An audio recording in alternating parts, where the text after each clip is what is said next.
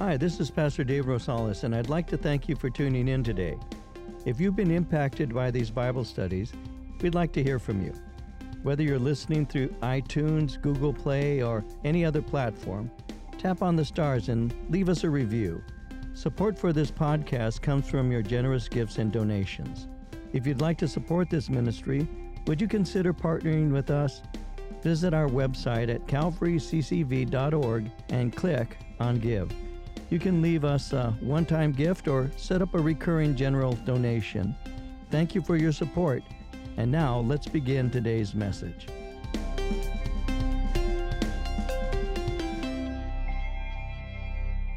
Job chapter 27. We're going to begin at verse 1. I'll read to verse 6. And, um, you know, I wanted to take into consideration that you who come, have, who have made this uh, something that you do all the time, you're used to long Bible studies. And, and I, I realize that, uh, at least with me, and um, I, I realize that not everybody is used to that much time. And so I'm going to try and, and, and keep this down, uh, you know, not as long as I normally do.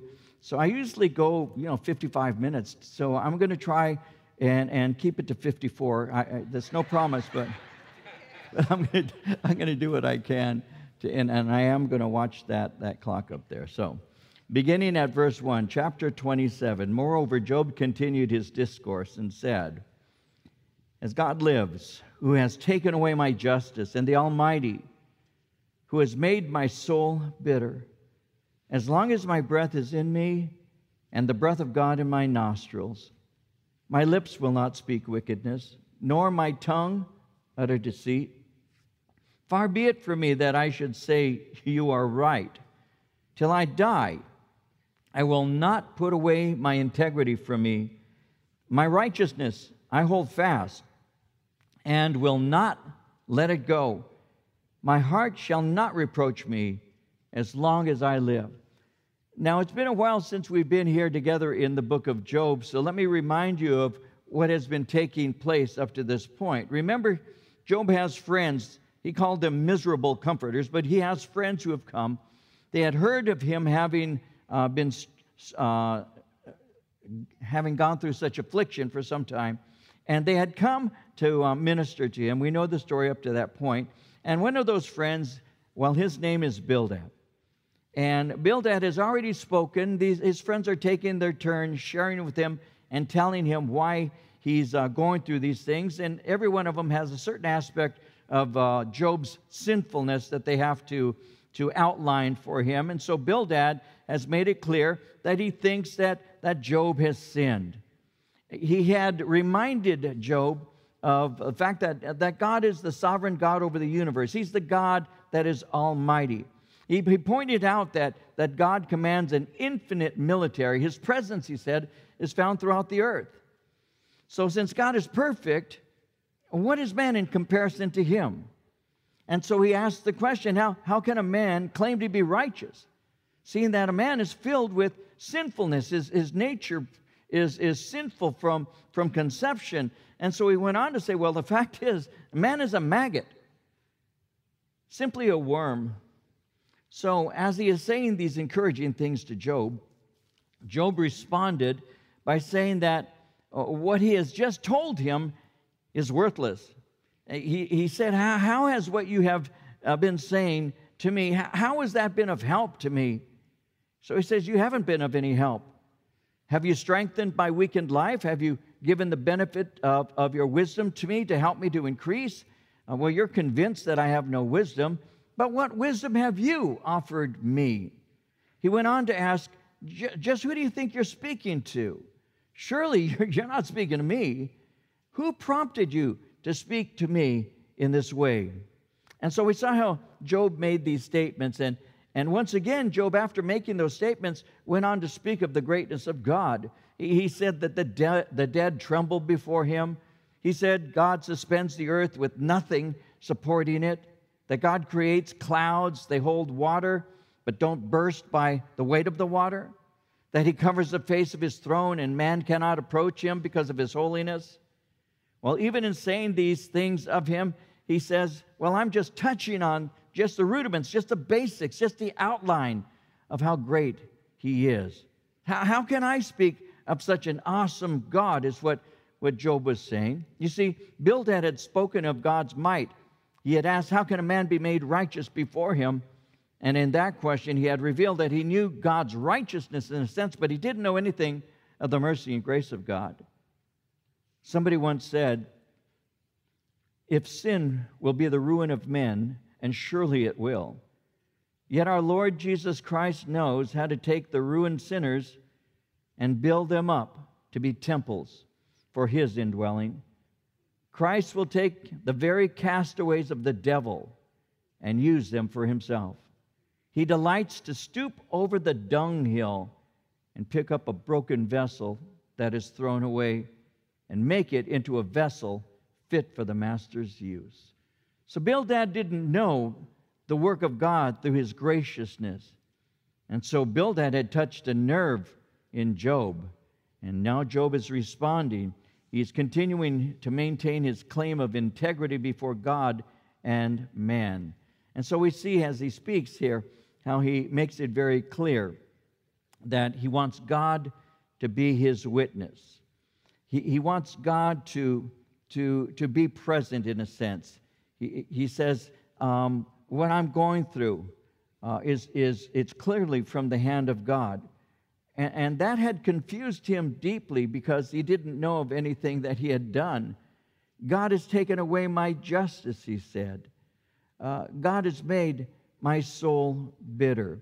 So in verse 2, he says, As God lives, who has taken away my, my justice, and the Almighty, who has made my soul bitter, as long as my breath is in me and the breath of God in my nostrils, my lips will not speak with wickedness, nor my tongue utter deceit. God has, has taken away, notice, has taken away my justice and also has made my soul bitter. When he says God has taken away, taken away my justice, the words taken away speaks of God denying or withholding justice. In other words, he's saying, God is treating me as if I am guilty. I'm suffering, but God hasn't helped me to understand why. Why is this happening? He won't explain his actions to me. He's left me wondering what have I done wrong? God has not entered into discussion with me. He hasn't spoken to me concerning these things. He hasn't revealed to me what justice is and the ways that He's treating me. He's saying He's treating me as if I'm guilty, but He hasn't told me what am I guilty of. He, he's shown me that, that, that, that He's upset, but He hasn't shown me what I've done wrong. But He knows that I trust Him. I've begged Him to reveal why this is happening but he's silent. He hasn't revealed to me what I've done to offend him. And so the result in verse 2 is he's made my soul bitter. Bitterness is often defined as anger and disappointment at being treated unfairly. He's made my soul bitter. I'm, I'm, I'm angry. I'm disappointed. I've been treated unfairly. You see, Job had already made it clear that he was in misery, and he even spoke openly about it in Job chapter 7, verse 11. We saw this when he said, Therefore, I will not keep silent. I will speak out in the anguish of my spirit. I will complain in the bitterness of my soul. So, bitterness. Bitterness is being settled on the injustice of something and not letting it go. How do you deal with bitterness? A lot of people are bitter. People become bitter well, how do you deal with this bitterness, even though he's saying he's bitter? Well, it can be overcome when we relinquish to God what is out of our own control, when you let it go. In Hebrews 12, 14, and 15, the writer said, Make every effort to live in peace with everyone and to be holy. Without holiness, no one will see the Lord. See to it that no one falls short of the grace of God and that no bitter root grows up to cause trouble and defile many. So, in order to keep from becoming bitter, which is so easy to do, we need to cast our cares on the Lord, and we need to not judge Him as being unjust to us. We need to relinquish to God the thing that bothers us, because after all, we're not in control. And so we have to yield those things we have no control over to the one who is in control. You see, at this point, Job is bitter. because he hasn't heard from God. He hasn't had an answer in any way. But in the midst of all of that, we need to remember one thing he still trusts the Lord. Earlier in chapter 13, verse 15, he, he made it clear. He said, Though he slay me, yet will I trust him. Even so, I will defend my own ways before him. I can die, but I still trust him. No matter what, I'm going to hold fast to him. And so, as God lives, who has taken away my justice, the Almighty, who has made my soul bitter, verse 3 as long as my breath is in me and the breath of God in my nostrils, my lips will not speak wickedness, nor my tongue utter deceit. When he speaks about the breath, as long as my breath is in me and the breath of God is in my nostrils, when he speaks of the breath of God, that's alluding to how, how God brought life or gave life all the way back in the uh, Garden of Eden to uh, our first father, Adam. In the book of Genesis, in chapter 2, verse 7, the Bible says the Lord God formed man of the dust of the ground and breathed into his nostrils the breath of life, and man became a living being and breathed into his nostrils. And so Job is referring to that, that he's unaware that Adam was created, that God breathed life into him. Adam, you can imagine the first man, the first man created by God, God being a master at all things. Can you imagine? Can you imagine what an amazing specimen of humanity Adam was? I mean, for just a moment, think of how perfect he is. And if you can't envision that, just think of me. No, think about. and so he was created, formed from the dust, and you can see this lifeless human body formed from the very, very dust. From dust he came. God formed him, God created him. And the Bible says that God breathed into his nostrils the breath of life.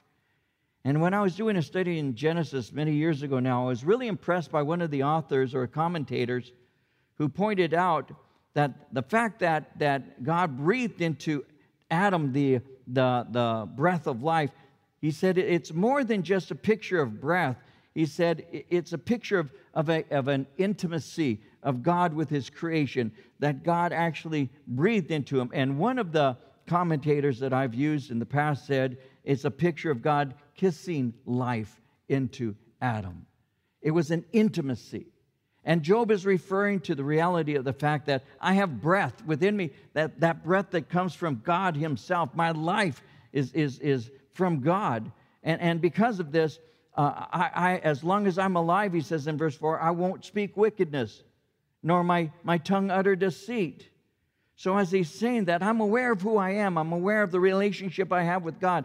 I'm aware of how God breathed life into Adam, and God has given me the breath of life also. And because of that, I'm not going to speak wickedness, I'm not going to utter deceit. And, and that would be to inform his friends that he, he isn't what they think he is. I'm not speaking in favor of wickedness, he's saying, nor am I lying to cover up my sin. I, I'm not pretending that I'm righteous, I'm not a hypocrite. I'm not, I'm not claiming that at all. He says in verse 4, he says, uh, Nor my tongue utter deceit. I, I can't confess to a guilt that I don't truly possess. I didn't do it. I didn't do these things. Why are you trying to make me confess to something that I'm not guilty of?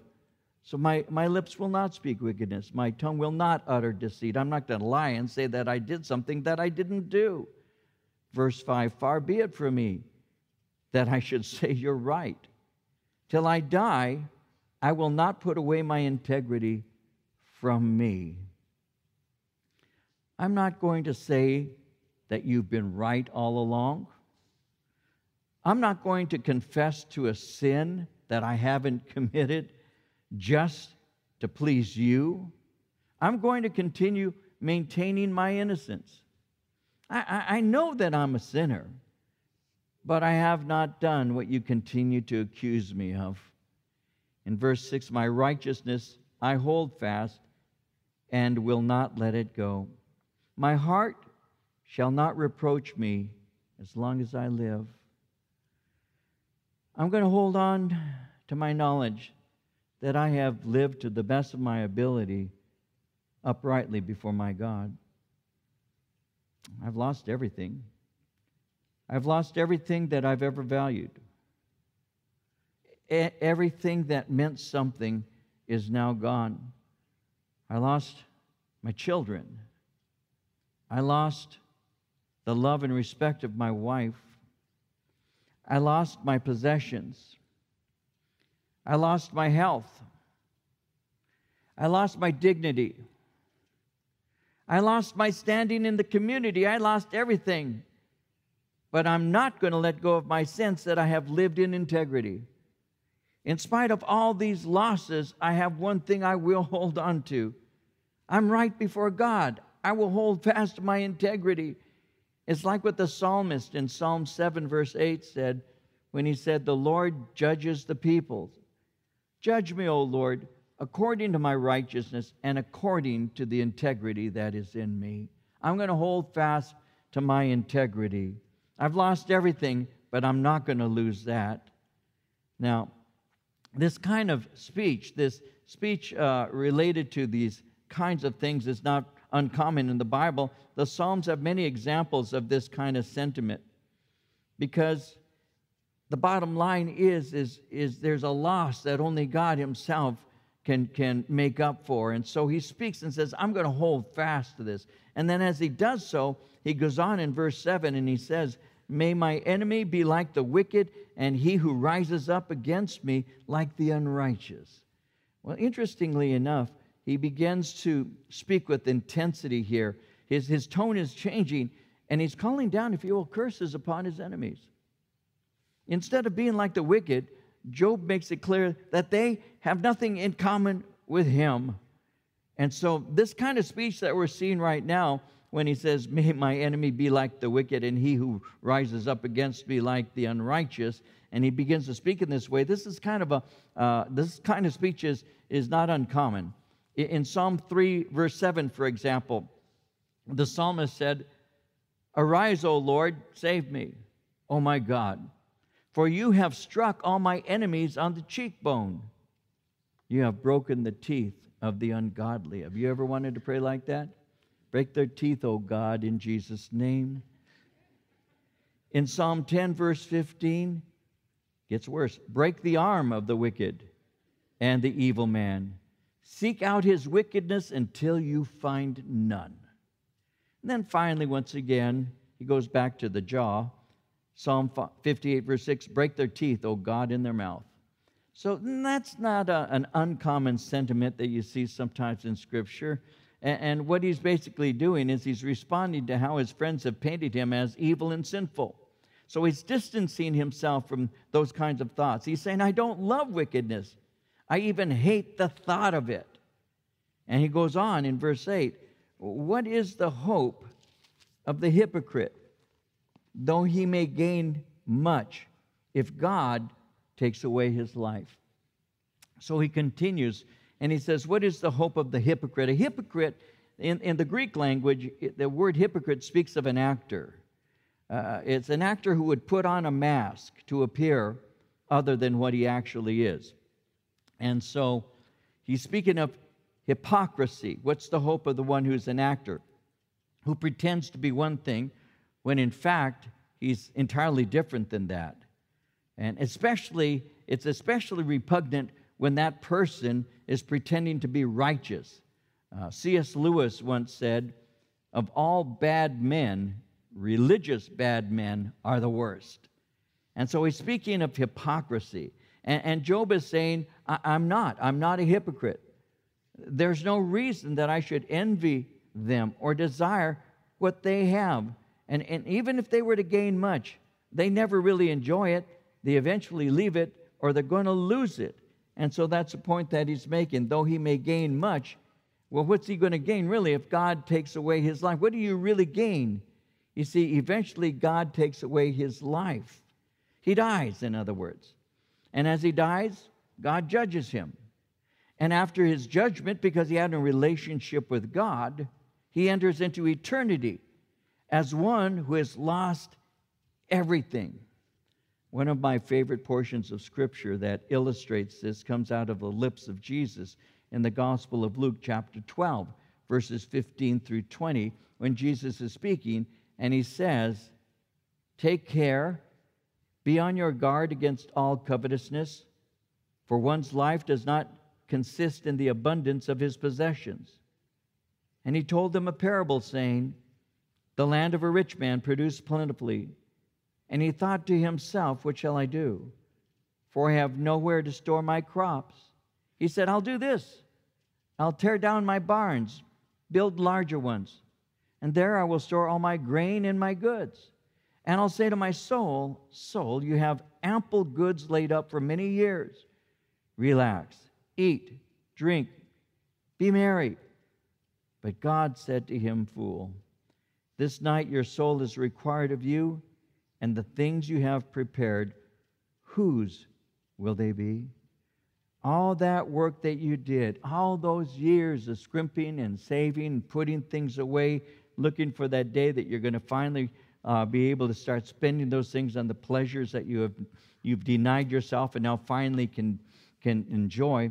Uh, well, the fact is, Jesus said, is you worked so hard to put all these things away, and, and yet the one thing you didn't prepare for was eternity. You were preparing for your retirement, you were preparing for, for all the travels and the things you wanted to, to be able to do. You finally are no longer working that, that, those long hours. You finally have the ability to, to buy an airplane ticket and jump on it with your wife and, and take off and, and, um, and go where you want. And yet, I'm going to require your soul tonight. My dad, when he was a young man, my dad had, had four children uh, in, an, in an early age for him. And so there he is, a young man working hard as a truck driver with four, four brats, actually three brats and me. And, um, and my mom told me one day how my dad uh, had, had uh, told her, and I was a young young guy at the time. She said, You know, your dad uh, has a guy that he works with. And my dad had been in the Navy, and my dad had served in World War II, and he'd traveled in the Navy and seen foreign lands. And my dad was somebody who, on a uh, Sunday nights, they used to have on television those earlier days, um, they used to have travel shows. And my dad would be the guy who was sitting there watching you know, this tour of Rome or this, this, uh, this visit to Spain or whatever. My dad would watch those things, and as a kid, I would sit next to him and I would watch these shows. And my dad wanted to travel. My dad was one of those men, he had traveled at the age of 17. He wanted to continue doing that.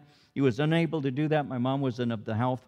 Uh, healthy enough for him to be able to do that. So, in the back of his mind, he thought, you know, I got shortchanged a bit. I'd like to be able to do these things, but I've got four kids. I've got to work a job. My dad actually worked two jobs. Not only did he drive a, a, a truck, but he also was an upholsterer.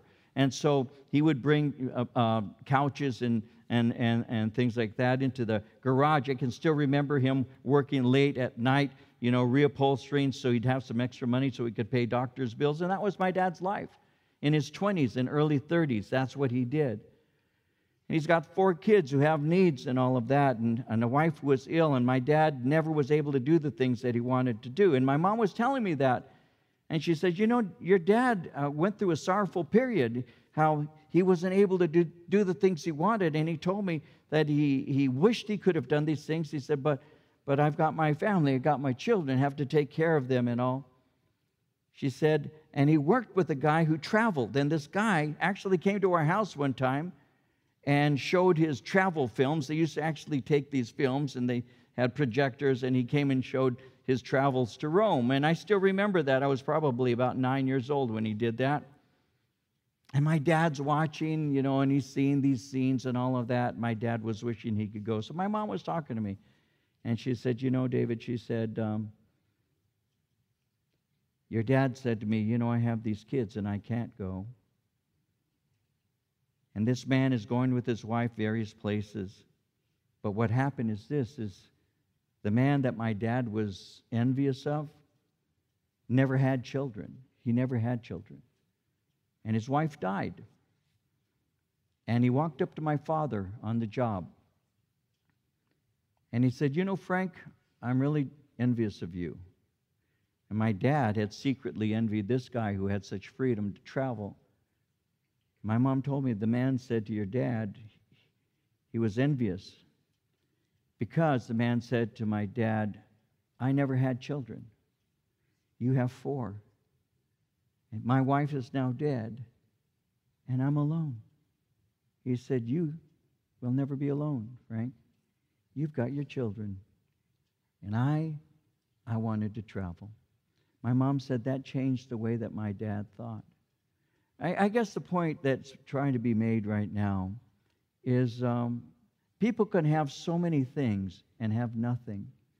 And Job is saying that. He's saying he may gain much, but what happens when God takes his life? You don't take, you don't take anything with you. Your soul is going to be required of you, so you ought to be pursuing the things that last. He says in verse 9, Will God hear his cry when trouble comes upon him? Will, will, will God listen to the one who never listened to him?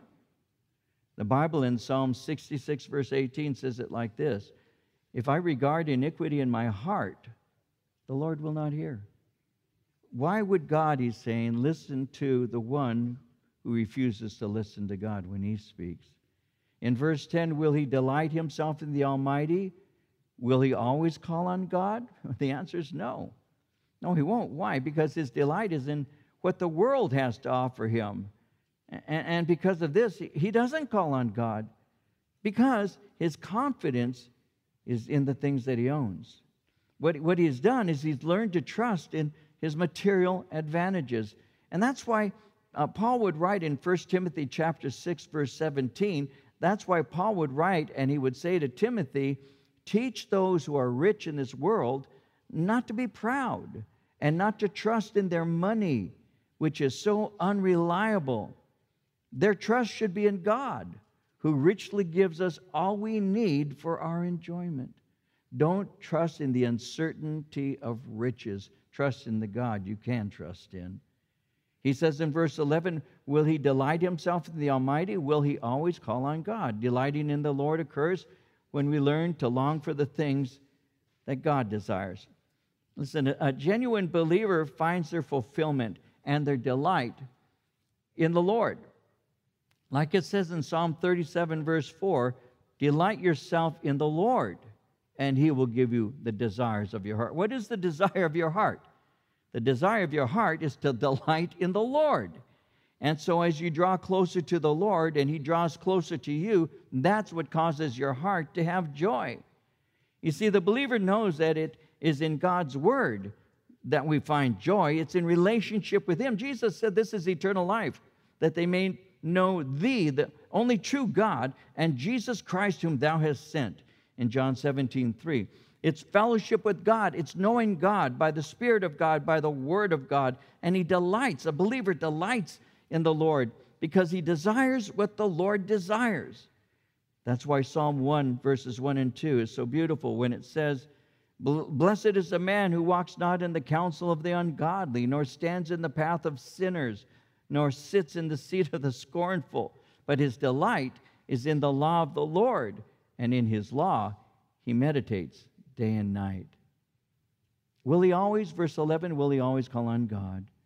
Well, the fact is, the hypocrite doesn't call on God.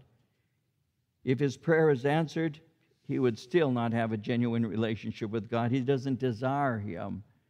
And so, as he's speaking here, he says again in verse 11 and 12, I will teach you about the hand of God.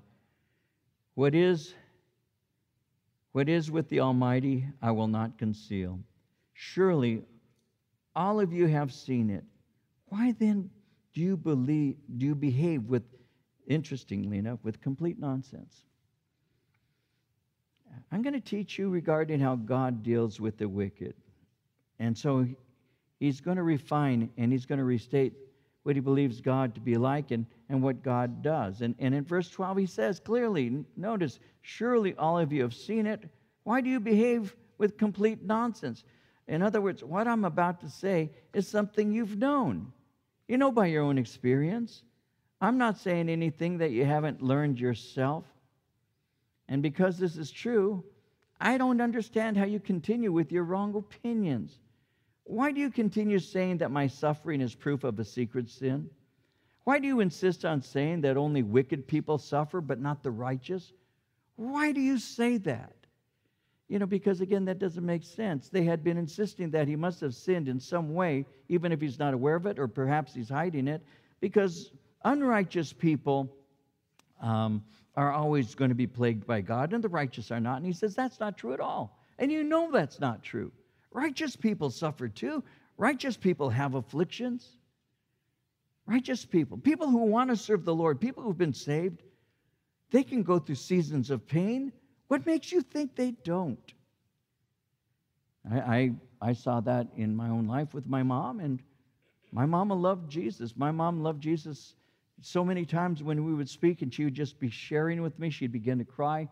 And, and I can still remember as she cried, it wasn't because of her pain, it was is her love for the Lord. She just would open up and she had a real open love for Christ. And, and she'd tell me how good God had been to her, and, and her eyes would fill with tears. I believe I got a lot of who I am from that with my mom. That's how my mom would communicate. She'd share her heart with me. And yet my mama was sick all the time. My mom was sick for years. My mom was sick from the time she was four years, uh, 20, 20 years old until she, 24 years old until she was she died at 83. My mom was not well at all from all those years.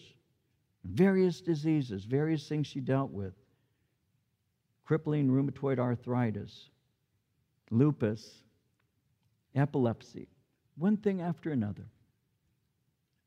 My mama loved Jesus. And that's why, that's why it's always bothered me when people say, well, must have had a lack of faith. No, that's, that's not Bible, for one thing, and it's certainly not charitable on the other. But he's saying, Why do you continue insisting that I've sinned? Why? Why do you say it's only the wicked who, who suffer, but not the righteous? He says in verse 12, Surely you have seen that the wicked can be afflicted. I just don't understand why you insist on condemning me as being wicked. In verse 13, this is the portion of a wicked man with God and the heritage of oppressors received from the Almighty. In this word, he actually is repeating something that was said by one of his, his friends, Zophar, in chapter 20 at verse 29. He's actually quoting him, and he's saying, uh, This is what the wicked have in store for them. Verse 14 If his children are multiplied, it's for the sword, and his offspring shall not be satisfied with bread. So he says, if the children are multiplied, remember in the ancient world, children, a fruitful womb, was regarded as gifts from God. Many children were regarded, if you had many children, it was regarded uh, as quite a blessing. Lots of kids. My grandmother on my father's side, my dad's mama, my grandmother had 13 children. 13 children. Twelve of them survived childhood. An uncle of mine died when he was a little boy. Out of those 12, when I did my when I went to my grandmother's funeral at the age of 92, and they showed they have those uh, papers that tell you about how many sons and daughters and you know and and grandchildren. My grandmother, when she died at 92, out of the 12 living children she had, had 118 great and great great grandchildren. That's a lot of brats. And I have so, I have so many cousins I don't know. Hundreds of cousins. I did a funeral for my uncle. His name was Ray. And I did a funeral for my family. In my family, these were blood relatives who had come to, to uh, celebrate my uncle's life. And there were 150 to 200 people who were there who were my direct relatives. I have a lot. Of, we're taking over California ourselves. And that was years ago. And so in the older days, many children were looked at as being a heritage of the Lord. The fruit of the womb was his reward. And so when he speaks concerning this, and he's speaking concerning the uh, amount of children and all of that. He, he's making it clear that though they are a heritage, um, and though the greater amount of children, the greater the blessing, the fact is, even when the wicked have many children, often there still is tragedy. He, he's making it clear. They may die at the hand of enemy forces, they may die in a variety of tragic ways. Verse 14, the second portion, his offspring shall not be satisfied with bread. They may die, but they also may go hungry. If they somehow escape uh, the experience of dying, uh, they still can fall into poverty, is the point he's making. Being poor, well, there'll be no one to relieve them of their misery, and they can suffer. In verse 15, he continues Those who survive him shall be buried in death, and their widows shall not weep. Interesting way to put it. Those who survive the sword, will say, the famine, well, they can die. They can die of disease. When it says buried in death, in death is often a word that is being used to speak of a plague. They can die in disease. And they're not going to have any friends who will bury them. Their bodies will remain unburied. He says in verse 15, their widows shall not weep. In other words, no one will lament or sorrow for them when they die. There's not going to be a funeral procession. There will be none to weep over their death.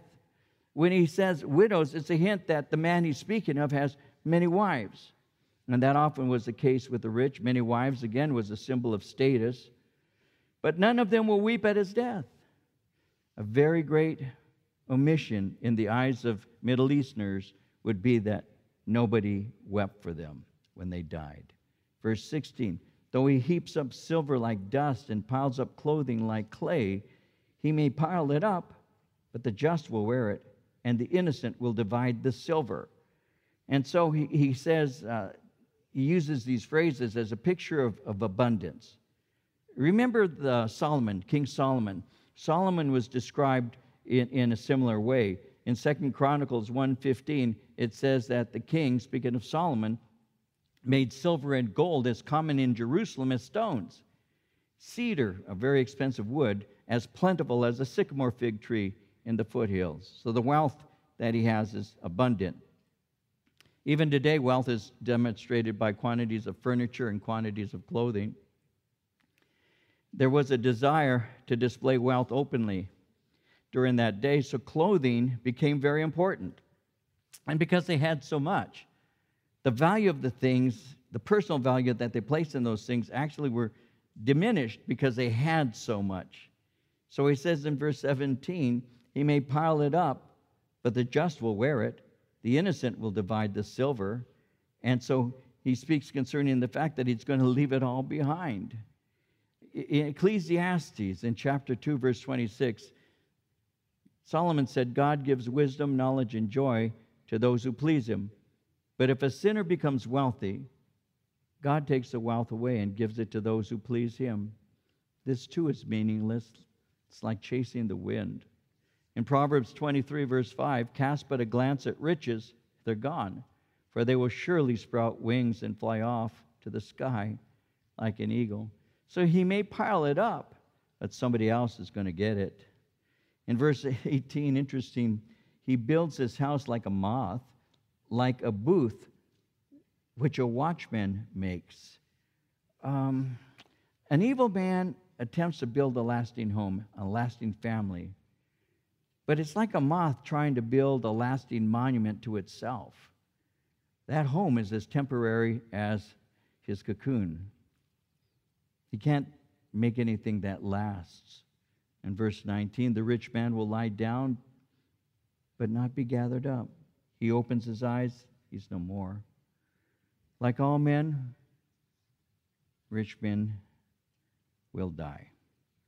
And I remember hearing about this rich man who died, and they had this big funeral procession, and someone was overheard to say, Wow, he really knew how to live. And that never made much sense to me. The guy was dead. He was being hauled off to be put in, a, in, a, in, in, the, in the dirt. Because the fact is, how does the rich man die even as the poor? Everybody dies, is the point he's making. But the thing is, he's not going to be uh, gathered up for burial. His carcass, he says, is going to lie openly upon the earth. Notice in verse 19, he opens his eyes and he's no more.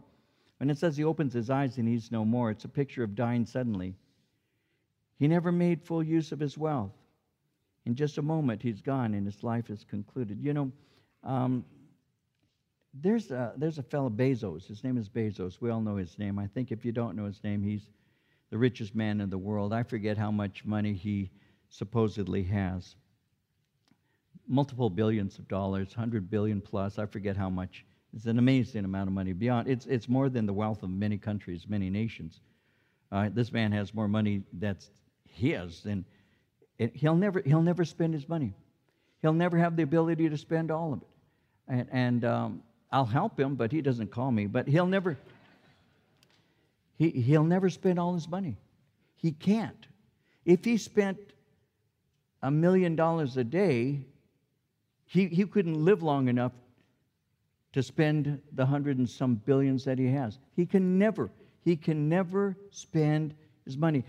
In the investments that he has, when he gathers interest in the things that he has in investment, he, he, can't even, he can't even spend the interest he makes on his wealth. If he dropped $100 billion on the ground, which you can't do, it's too heavy, but it wouldn't be very long until that money was made up. It, it just, it's, it's beyond me. It, he, he's a guy who can walk into any car lot, you name it, what's your favorite car? What would you love to have? A Ferrari? He can go and buy the factory, the Ferrari factory, and have all of those Ferraris and still have lots of money left over. I, it's just beyond me. And so the point is, is that a rich man a rich man can have so many so much money accumulated, but he can't buy the things that matter. He, he, he can't buy peace. He, he cannot buy hope. You can't go to the store and ask for $100 worth of love. You can't do that. Those are the intangibles. Those are the things that money really has no ability to buy. You can't buy peace. You can't buy any of those things that actually matter. You can't. And so this man accumulated all of this wealth, but he leaves all of that behind. And so be aware of that. Uh, seek those things that, like Jesus said, uh, lay your treasures up in heaven. A moth cannot uh, destroy, rust will not corrupt. Lay your treasures in heaven. Uh, have eternal treasures because what we have right now, well, it's like it says, chasing the wind. He's going to die suddenly. He says in verse 20 terrors overtake him like a flood, a tempest steals him away in the night. He doesn't die in peace. His death is quick, it's even unexpected. In verse 21, the east wind carries him away, he's gone. It sweeps him out of his place. It hurls against him and does not spare. He flees desperately from its power. Men shall clap their hands at him and shall hiss him out of his place. And so it says the east wind. The east wind is a picture of swift, violent judgment. The east wind takes them away violently, it sweeps them away from the earth, is the picture. And the result, verse 23 men clap their hands at him, they hiss him out of his place. In other words, people rejoice when he is no longer alive. Instead of weeping, they deride his death. They're happy that he's dead. Now, as I was reading this, and I'll close with a couple of thoughts. There was a guy, some of you are aware of him. If you went to school or perhaps you're a reader, you remember him. He was called Voltaire. Voltaire is a, this is a quote, a very French, very famous French infidel. He was a denier of God. And uh, he was very brilliant. And he wrote a lot of, of pamphlets and, and, and books and things attacking Christianity. That's what he did. Voltaire did that. And he used all of his intellectual and writing skills to attack Christianity. This is a quote from Voltaire. He said, My single hand shall destroy the edifice it took 12 apostles to rear. My single hand will destroy Christianity. That was his goal. And what happened, and I have a book that uh, gives the last sayings, it's called The Last Sayings of Saints and Sinners. And when Voltaire died, there was someone present who was writing down what he was saying as he died.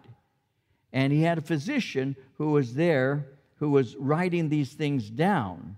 And this is what Voltaire's last words were Voltaire said, I am abandoned by God and man. And he spoke to the physician. He said, I will give you half of what I am worth if you will give me six months' life. Then I shall go to hell. And you will go with me. And his last words that the physician wrote, O Christ, O Jesus Christ. And shortly after he died, the house he used to print his literature in became the depot of the Geneva Bible Society. So he said, With my, my pen, I'll destroy Christianity. And in the end, the house that he used to occupy while he was printing out all of his, all of his antichrist things became a place where they stored Bibles. So you can contrast the way he died with the way believers die. In Scripture, when, when the day of Pentecost came, God brought into life the church. It's found in the book of Acts, chapter 2. And from chapter 2, 3, 4, 5, 6, 7, you see the progress of the work of the Lord. By the time you get into chapter 8, the, the church has been making a lot of inroads. Many people are coming to faith in Christ, and disciples, the apostles, are now uh, being arrested. At one point in chapter 6 of the book of Acts, there was a, a problem that takes place, and that is that the, the Jewish, Jewish um, uh, culturally Jewish uh, widows were being taken care of in what was called a fund for the widows, but the Greek speaking Jews who um, were disdained by the Hebrew speaking Jews, the Greek speaking widows were being neglected, and it created a tremendous problem. And so they brought the problem to the apostles, and they said that there's, there's a uh, injustice taking place.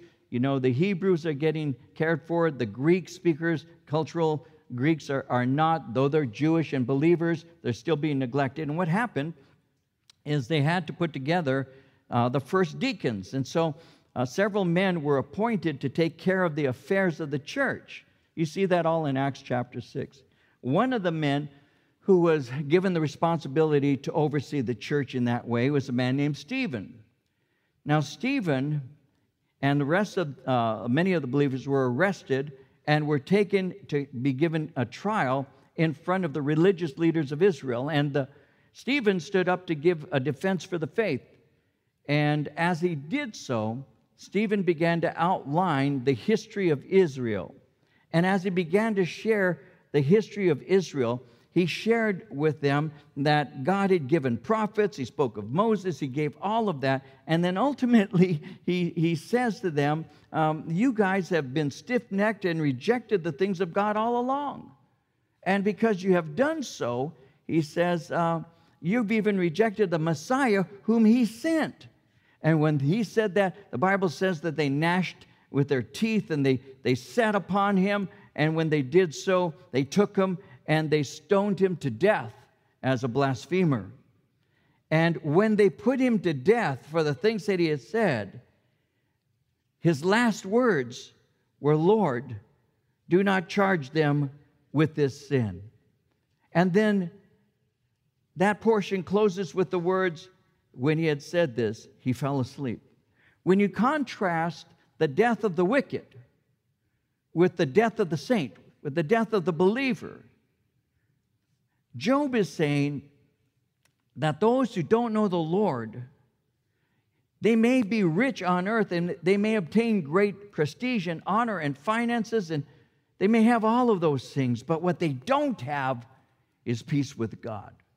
And he's saying, I have that. I've held on to my integrity. I haven't denied him. Even though I don't understand him, I'm not like them. Why do you keep judging me in this way? He said, Because the way that the, the, the unrighteous die is always going to be different than the way the righteous die. I've attended the, the death of more than one person in my ministry life, and I can tell you there's truth to that. When a believer closes their eyes, when that person had a solid walk with the Lord, when that person knew their God. There's a peace. There's a peace, even the sense of a presence of something that's deeper than than human life. There's, there's, a, pre- there's a presence, and you can, you can sometimes sense that. I- I've heard of the saints who have raised their hands and said, He's there. Can you see Him? Close their eyes, and they depart here just to be with Him. You know, what is the best thing I can do? Gather a lot of money and become real famous and eat at great restaurants or or is it better to just love the Lord and serve him and enjoy what he gives you and never take it for granted and bless him for all the good he's done? That's the life I want to live. And that's the life Job is speaking that he has.